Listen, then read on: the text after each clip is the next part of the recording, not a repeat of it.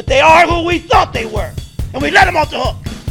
I got baptized in uh, Lake Minnetonka. Uh, I hit a couple backflips. A drive to left field. The most electric moment at Target Field in years. Uh, playoffs? Don't talk about playoffs. You kidding me? Playoffs? I just hope we can win a game. My swag was having no swag. Hello, everyone, and welcome into another installment here of the Minnesota Sports Podcast for the 17th of November. How's it going? I'm CJ Baumgartner, and we're breaking down all of the latest of Minnesota sports here for you today. And let's start with the team that played yesterday. That was the Minnesota Wild, and they lost four to one to the San Jose Sharks at the X last night, and they're still in first place in the Central Division. But uh, losing to San Jose, a team that the Wild, especially last year, uh, loved to beat up on, isn't uh, isn't a great start. And giving up four goals to them isn't great. Um, only scoring one isn't great. And it just overall was a flat night. It felt like it was kind of a dud of a game. It was a game that you really expected the Wild to come out to play well and to at the very least win, even if they don't play well. The Wild are still better than than San Jose. And if you take a look at the league standings, again, the Minnesota Wild, they are a first place team in the Central Division. If you if you look at the standings, the uh, Minnesota Wild and uh, looking at their again looking at the Central standings here, waiting for them to pull up, but they were a team that's in uh, they're a team that's in first place. Well, actually, now the Winnipeg Jets move into first place, I should say. Uh, so the Jets move one point in first place. They are now uh, have 21 points, and right behind the Wild are the Preds at 19. The Blues are at 18, and now you have Dallas coming to town tomorrow night with Ryan Suter and that revenge game. We'll talk a little bit more about that tomorrow, but that revenge game aspect of it. And that's the thing is you knew that the Central Division was going to tighten up. Now the Avalanche are starting to get things back on track. They're going to be fine as the season keeps going on. They're six five and one, but uh, it, it's still coming up. The Wild are 10 5 and zero, and they need to figure out um, they they need to figure out what to do in this situation because and I'm not gonna. So the biggest critique from last night was really just a lot of players came out flat and you can't do that and yada yada yada and look i get it it's a long season and especially when you play teams like the sharks that it's not really uh it's not really the you know the, it's not the game that you like strap up your pads or you put the you grab your stick and you're like this is the game like i'm going to play it hard for. There are some games where you just inadvertently whether you try to or not you just come out flat because it's an 82 game season. So i'm not going to sit here and say oh there's effort issues and uh no i think it's just a, it's a bad loss. I think that's the way to chalk it up. It's a bad loss. They came out flat. And if they continue to do that, and especially if they continue to do that over the season in very winnable games, then yeah, I'm going to notice it's a problem. But for now, I'm going to say it's just a one off. You played flat. It happens. You play a lot of games. And you just have to hope that your star players, you know, people like Kaprizov, who, you know, outside, who's again, I'm not going to say he's having a terrible season, but he definitely is having a down. See, uh, definitely isn't playing at the level that he was at this point last season, and you just hope that he gets hot eventually, and I think he will. Um, so I'm not gonna again, I'm not gonna light the not gonna light the alarm on Kaprizov yet, but there's been players like him. It's been other guys with just you know it feels like they're coming out there flat. Feels like didn't get the the full stuff you wanted. And I'm not going to sit here and say that that's a pattern with this team. This team plays hard, especially in the third period.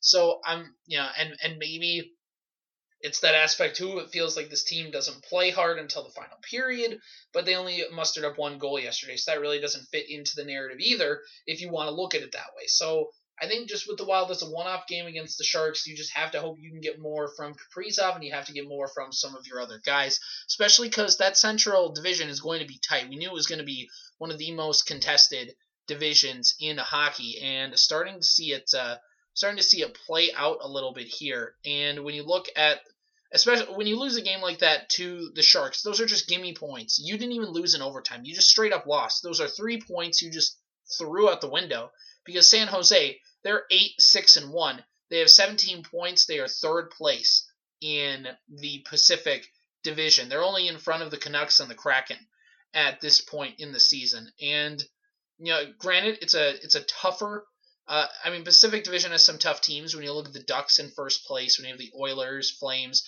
the Golden Knights are fourth in that division, by the way, which is an interesting uh, is an interesting thing to take notice of.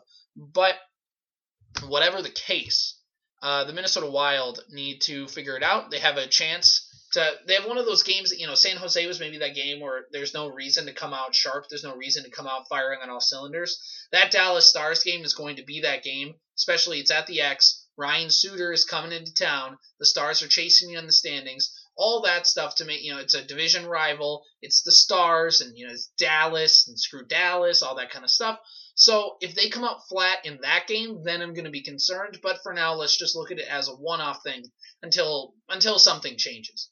All right, now let's shift gears here and take a look at the Minnesota Twins. And this, I know the Vikings are are prepping for Packer Week. I know it's all that kind of stuff, but this twin story, man, the, the Twins have just rumors and juiciness abound when it comes to talking about this team and this offseason. And if you haven't noticed already, a brick is being put on the accelerator for this offseason because of everything that's going on. Because of because of that passing report that said, well, you know, the lockout is going to start December 1st. Teams are leaning in the direction of they already want to know where they're going before the lockout. They want to make sure they have guaranteed money signed and that it's a no doubter where they're going to go.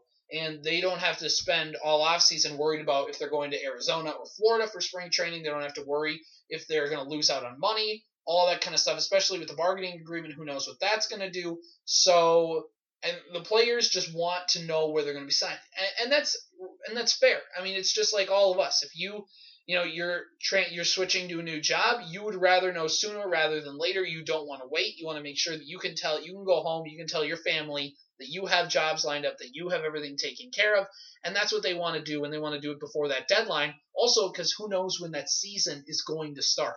Who knows if we get baseball in uh, March with spring training and get baseball in April again, or who knows if we go into the season and it's an NBA uh, style shortened season because of the lockout and all that kind of stuff, and just a whole mess of stuff that is potentially on the table if uh, if they don't sort this out. So it'll be interesting to see. Uh, it could be like the NFL, where you had the NFL lockout shortened season in 20, 2011. It, there's a whole bunch of stuff that's looming and that they're going to need to figure out if they uh, and that a whole bunch of players and teams are going to need to figure out and you can see it players are already starting to sign. And we'll talk about what that means for the twins tomorrow but i think the big question that is on every twins fans minds is byron buxton. And there was a report yesterday from dan hayes of the athletic and from ken rosenthal of the athletic and they said yeah the twins are the twins don't know whether or not they want to trade byron buxton now, uh, the thing with Buxton is Buxton is a divisive player, and he's divisive for two reasons. One, he is a great player when healthy, but two, he doesn't stay healthy. He hasn't had a long track record of good health, and fans get held up. Uh, a lot of fans get held up on the second part, and a lot of fans want to cling on to the first part. So it, it's one of those things where if Buxton plays a whole season, he's an MVP. We've said that before. If he doesn't, then you're paying a guy a lot of money for injuries. But also, what gets Twins fans mad is there's the Twins fans that don't want to see another star player walk away because you or trade or traded, excuse me, because you didn't want to get him the money. You didn't want to give him the money. And that's what, especially seeing how Jose Berrios signed yesterday for a deal that the Twins could have paid for. I know it's a lot different than that. It was a lot of years. Maybe the Twins didn't want to go years, but it felt like the reports were saying that Berrios was just demanding so much money. And it's the things of, you know, and I don't like to get into the cheap Pohlads thing. I think that's some people's narrative. That's some people's way of viewing the Twins, and that's fine. I don't. I think that they certainly give themselves ground to do that. I'm not necessarily going down that hole, uh, that rabbit hole. So with the Twins, they need to pay Byron Buxton. Now, reportedly, the Pohlads want to keep Byron Buxton. And like it was pointed out to me earlier today, is if the Pohlads really want to keep Byron Buxton, he should already be on this team. He should already have a contract lined up. They've been talking this talk for the last two years, the Twins and Buxton's camp, about getting an extension. And according to this report, it basically said that the Twins had a deal or or had uh, had an offer from Buxton's camp. So this is Buxton's agent, basically saying, let's take like a seven-year deal, 100 plus million dollars, you know, whatever. But a lot of it's incentive based. You know, and there's a lot of incentives in there where it's, you know, like we understand that we need to have the incentive based approach, but we feel confident that he's going to be able to play, he's going to be able to make everything, and he's going to be able to do that. And if that's the case, if there was a deal like that, now granted, I don't believe any hard numbers for that came out, so I can't specify what the exact numbers were. Maybe Buxton's camp wanted five million in incentives or and they wanted you know 40 you know what 20 mil 25 million a year with 5 million in incentives whatever maybe you know that's obviously not going to work. But if there was a i mean if it was a deal like that if you're the twins i don't know why you don't accept that offer. I, I like that's the deal you want. That's the deal you want is the incentive based deal. The twins offered buxton an incentive based deal earlier. I don't think it got to the money he wanted to get and or the years. I'm not sure which one. And if you're the Twins, you gotta tr- you gotta sign him. You have to keep Byron Buxton. But here's the thing about the Twins. Now I've talked about for months on this program how the Twins need to sign Byron Buxton. That's not that's not been a new thing. The Twins need to keep Byron Buxton. So I'm not going to sit here and spend the next five minutes retreading that. What I am going to spend time doing is talking about how the Twins have dug themselves in a hole because of trading Berrios in a way.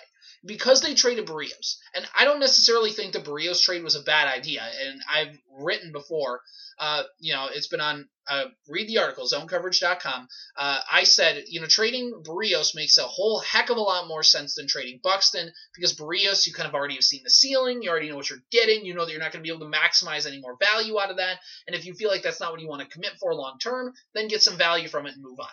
Byron Buxton, on the other hand, could, is the one of the most special players in baseball, if not the most special player outside of Mike Trout, and and maybe Shohei Ohtani, just because of the two position thing. But if you look at the way, if you look at that landscape, Byron Buxton, when if Byron Buxton doesn't even have to play 150 games, if Byron Buxton plays 120 games, Byron Buxton gets a lot of MVP votes.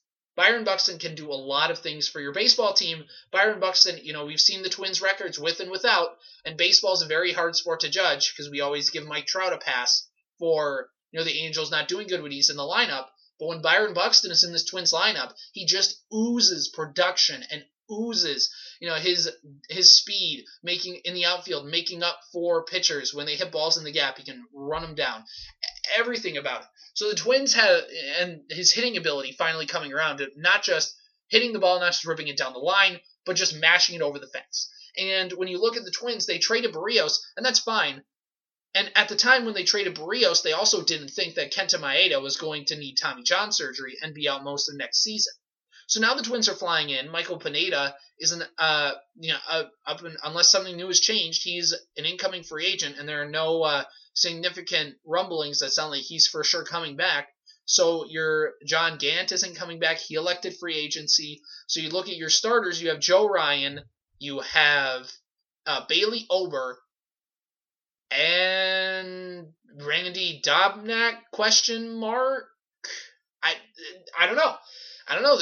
They're kind of fishing for stuff here, and uh, they again they traded a guy like Berrios to get some value. Now they got Simeon Woods Richardson, who's a starting pitcher. He's not going to be up in the rotation in 2022, at least not early. He's gonna it'd probably be more of a mid-season thing. Very unlikely he breaks the camp out of spring training if there is a hypothetical spring training due to this lockout. But the Twins have kind of dug themselves in a hole because they really don't have any top of the rotation starting pitchers that even would give you an ounce of thinking that this team wants to compete. If the Twins put Joe, I like Joe Ryan. I like Bailey Ober. I think those two could be pitchers that the Twins could really use. I think Joe Ryan has shown stuff that he could be a number one starting pitcher someday. But not now. He's only had like four starts in his career. Joe Ryan needs like at least a season before you could even remotely think of giving him the ball on opening day. It's like when the Twins gave the ball to Vance Worley, and you're like, really? I know like opening day is just more of like a it's more of a pride thing than anything, but the opening day starter is Vance Worley. He didn't even last on the roster for three months. I mean, like it's it's just things like that where you have to field somebody out there competent because it's what it says about your baseball team. And if the Twins have to field a rookie uh, and Bailey Ober or you know just any unless they sign somebody in free agency. But the Twins have dug themselves into a hole by trading Berrios, even if it was a good trade and Austin Martin comes up and is a good player. The Twins now have to figure out what they're going to do at starting pitching. And according to Darren Wolfson of KSTP, he thinks the Twins are going to explore the trade market more than the free agent market, which isn't bad. But keep in mind, your number one trade chip is Byron Buxton. And if the Twins trade Buxton, it would be for MLB. The reports are that it would be for more MLB ready players. People who can come up right away. like you're going to trade a star player in Buxton, you want a really good pitcher in return. So you might not get like a boatload of prospects, but you'll get is like maybe a guy who can play right now and maybe like one or two other like smaller prospects. But and then if the Twins could do that, if they could land a good enough pitcher, it still doesn't matter. If the Twins even land a better top of the line starting pitcher, it doesn't matter because of the value that Byron Buxton brings to your franchise by being Byron Buxton. Starting pitchers only pitch once every five days. Buxton plays in your lineup every day, and as we've seen by the stats, is a key contributor into why your team wins games. But the Twins might feel like they have to, because if they can't come to an agreement, Justin Verlander's already going back with the Astros. Uh, Eduardo Rodriguez is already uh, going with uh, Detroit. He already signed that contract. Noah Syndergaard is going to the Angels. Some of these top, the Twins are probably not going to be in on Stroman and some of these other top guys. So now there's still some guys that they can get. There's some stuff that they can do, but I this Twins team is going to need a, a top of the line starting pitcher, and if trading by if they have to trade Byron Buxton because they feel like they have no options, I'm sorry, that's on the Twins. And I'm sorry if the Twins trade Byron Buxton, they're going to officially own that team. And what I mean by that is the Twins are now going to the Twins have exhausted all of their other pitching options. They got rid of Berrios, Maeda's not going to be able to play because of injury, all that kind of stuff. They haven't landed a pitcher yet. And if they trade one, there's a good chance that Buxton's going to be the player they get for the trade. And it didn't have to be that way. You could have. I've said all along, the Twins had the money to keep Berrios and Buxton. Trading Berrios wasn't because oh well he was never gonna you know it, it just he asked for way too much. It was whatever. It's like if you felt like it wasn't gonna work, and here's the ceiling, here's why. But you had the money.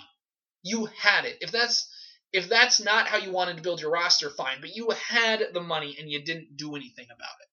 And that's, I think, what stings for a lot of Twins fans, especially seeing Berrios sign a team friendly extension in all intents and purposes for under $20 million a year. This Twins team is is going to be I mean Derek Falvey and Thad Levine are going to own this Twins team. I said ever since like the at the end of the 2018 season, I was like I don't know how much they really believe in Buxton and Sano as and I said Sano at the time, Rios now gets thrown in here. I don't know how much they, you know, they they want their. Is this Falvey and Levine's way of saying we want it to be our organization? These players, the Berrioses, the Buxtons, these are the guys who we didn't draft. We don't want them to be the centerpieces of our team. We want to build this team the way we want to build this team. We drafted Royce Lewis. We traded for Austin Martin. Know, these are the guys that we want to build our team around, and that's fine but that means you are I mean you're owning it. And if you trade away Byron Buxton for quote unquote your guys and it doesn't work out, you are going I know this is the Twins, but you should be fired.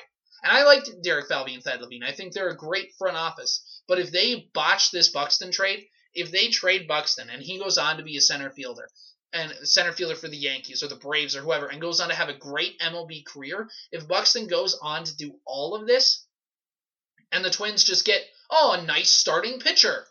I'm sorry you lost. And I'm sorry you give up a guy who can be an MVP, one of the most electric players in baseball. He has the injury concerns, but you need to sign the contract and cross your fingers. And if the Twins trade Buxton and he goes on to be very good somewhere else, and the Twins don't even get an ounce of value back compared to that, yeah, Derek Falvey and Thad Levine, I'm sorry, you just will lose my faith in running this team because that's about the dumbest decision you can make. So I like Derek Falvey and Thad Levine, but it'd just be pure incompetence at the highest level. Out of what? Because you don't want to talk yourselves into paying Buxton. Whatever. Sign Byron Buxton. Just do it already. If you see Byron Buxton leave, you already traded Berrios. You already saw Eddie Rosario win a World Series ring. I'm not a guy who likes to pound the cheap Pohlads drum, but there are a lot of fans who think that. And there are a lot of fans who, if they, what's, I mean, you just deflate the fan base again and you better hope that these new guys come in and play well. Otherwise, you just deflated the fan base on three fan favorites, by the way, in Byron Buxton, Jose Berrios, and Eddie Rosario. Rosario, I thought should have gone, but I've said that before in this podcast. You just open up the door to saying the Twins keep trading all the players I like because they can't afford them, even though that's what Target Field was supposed to be, and all that argument.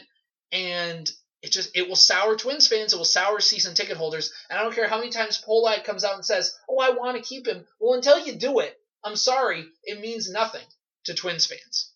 So now let's take a look here and finish up this podcast talking about the uh, Vikings here for today and with what uh, they need to do preparing for this matchup with the Packers. And looking at the Vikings defense, they got a few they got a few pieces back. When you look at Harrison Smith came off the COVID nineteen list, and Patrick Peterson also uh, he is off the IR. He's expected to come back, and it's a good week to do that because you have Aaron Rodgers coming into town, and you have, you know, you're just going to need all hands on deck with that, especially because you know that Aaron Rodgers is going to pick on Bashaud Breeland. You just know he's going to pick on Bashaud Breeland. There is no way around it, and having Patrick Peterson on the field at least means that if he does get cooked, you have another, you have theoretically another guy you can throw into that, uh, into that fire. But it's just going to help the secondary. They're a little bit depleted. Now they get back.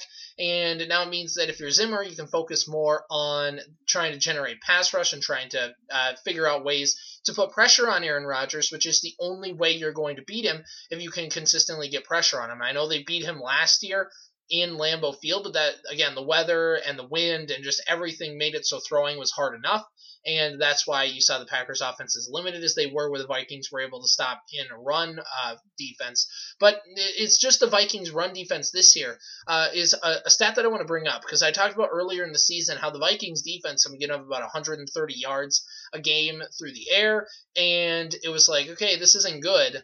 And now a few weeks, maybe I'm like, okay, well, have they fixed things? What has been the number for the Vikings now? If you look at run defenses per team. It has stayed about the same, but uh, I think they gave about 123 rushing yards. It was uh, they're in the middle of the pack, kind of that to 20 to 23 range, below average, but not like oh my gosh. Well, now they've it's gotten worse. It has gotten worse over, the, especially over the last three games. They've averaged 135 rushing yards per game on the season. They average 130 rushing yards a game. That is 28th in the NFL. We talk about how bad the Seahawks defense is. The Seahawks defense, run defense, is better than the Vikings. The Vikings' run defense is just better than Minnesota, uh, Minnesota's defense, run defense is better than the New York Jets, Detroit, Houston, and coming in last place is the LA Chargers. So uh, I guess it can't be all bad, but when you three of those four teams below you are just they're all having abysmal seasons, and you. I mean, I I don't know, and you're in that ballpark with them. Las Vegas is just one yard ahead of you. Uh, Seattle, it's you need to be able to have a good run defense. Not it doesn't have to be top five, but I am going to tell you the teams with the top five rushing defense New Orleans, Tampa Bay, Buffalo, Baltimore, and Cleveland. All five of those teams are at uh, certain points in the playoff hunt, to certain degrees, I should say. They're all in the playoff hunt. When you look at the top 10, it is Washington in number 6, then goes Tennessee, Cincinnati, Dallas, and the LA Rams. And outside of Washington, all 10 of the uh, outside of Washington, nine of the ten teams are in the playoff race uh, for uh, in terms of run defense, and you know it's the that's got to be a staple of the Mike Zimmer defense, is it not? It's to stop the run, make them one dimensional, and make them have to pass the ball. And when you don't stop the run, you make them two dimensional. They can run on you. And, and, Zimmer understands he wants to win by running the football, controlling the clock. He wants to prevent his opposing team from doing just that. And when your run defense has been as bad as it has been this season, there's just no way around uh, around that issue. And they've been getting run up and down on teams.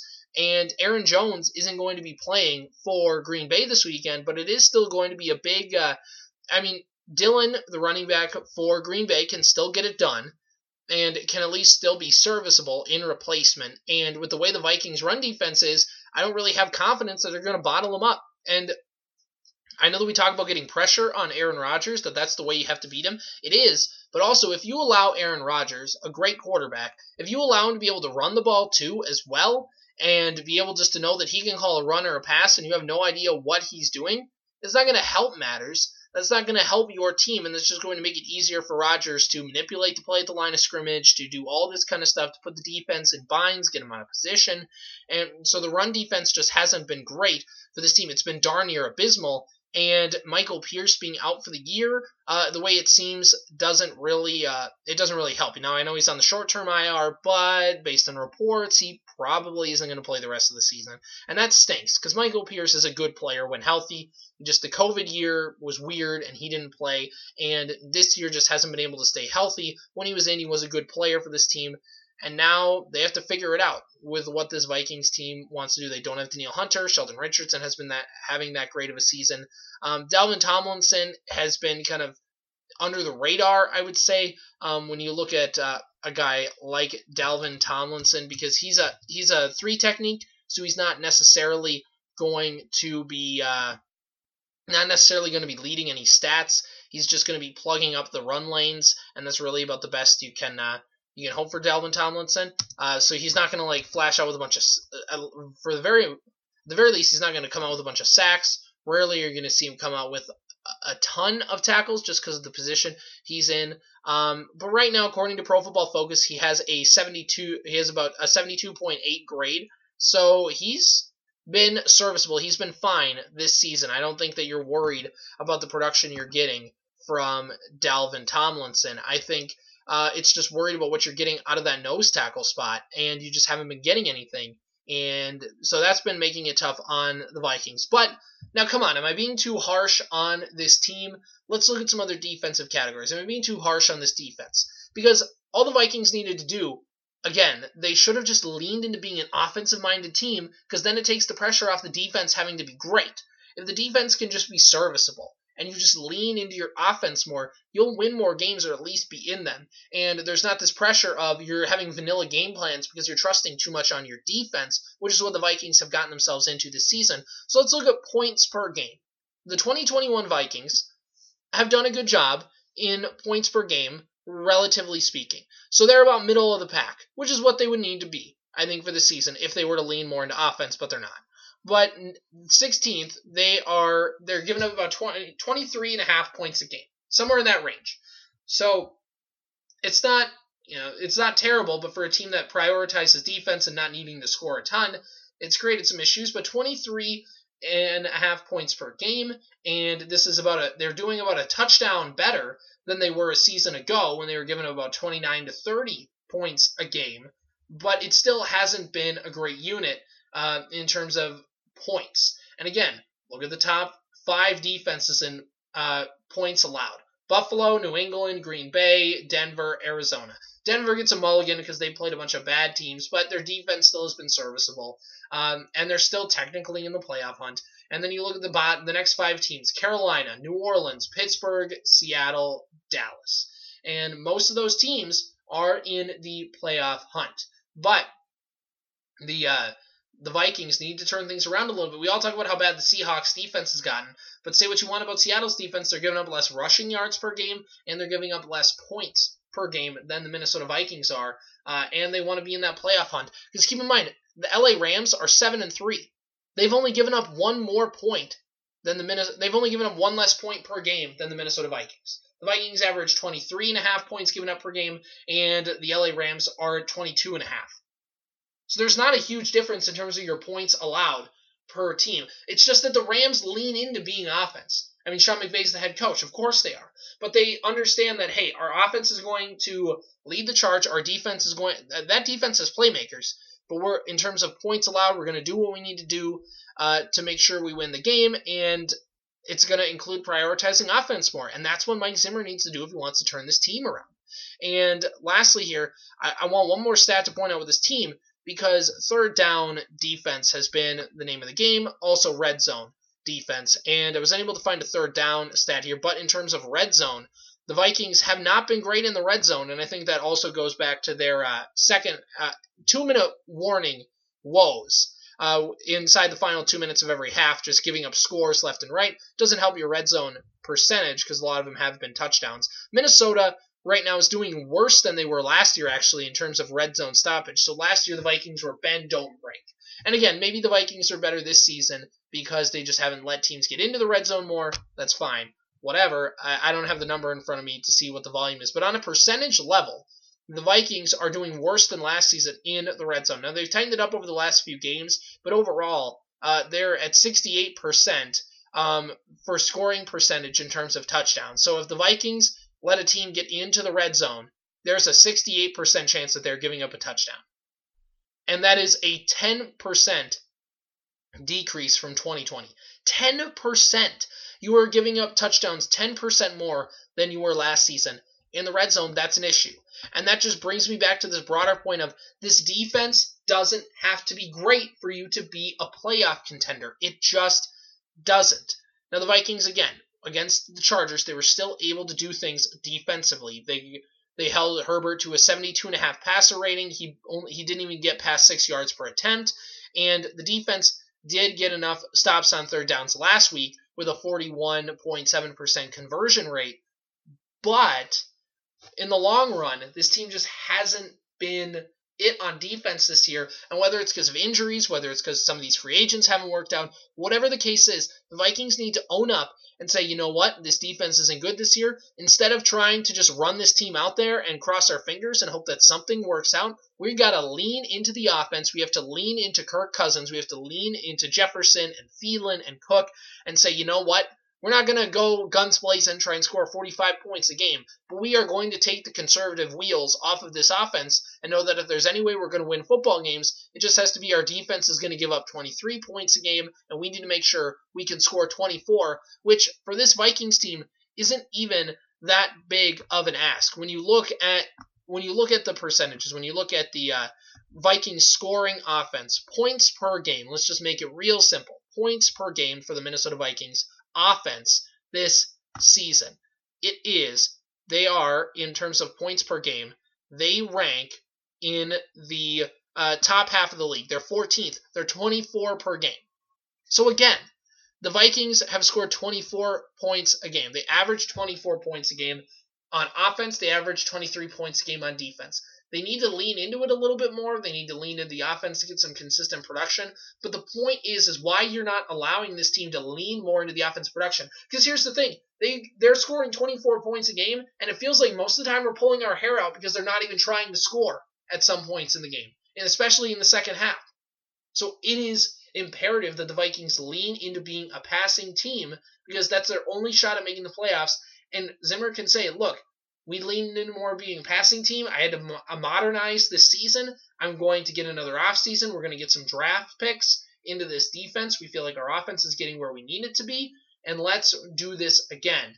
And that's got to be Zimmer's best bet. But he's the the funny thing is that what's going to save Zimmer's job this season isn't his defense, but it's going to have to be his offense, not Kirk Cousins himself. But it's going to have to be his offense, and by that I mean just Zimmer's willingness to embrace offense even just a little bit more for this team to try and win games. Well, that's going to do it for us here today on the Minnesota Sports Podcast. We're going to be back tomorrow with all of this and more breaking down again. Wild Wolves, uh, their matchups.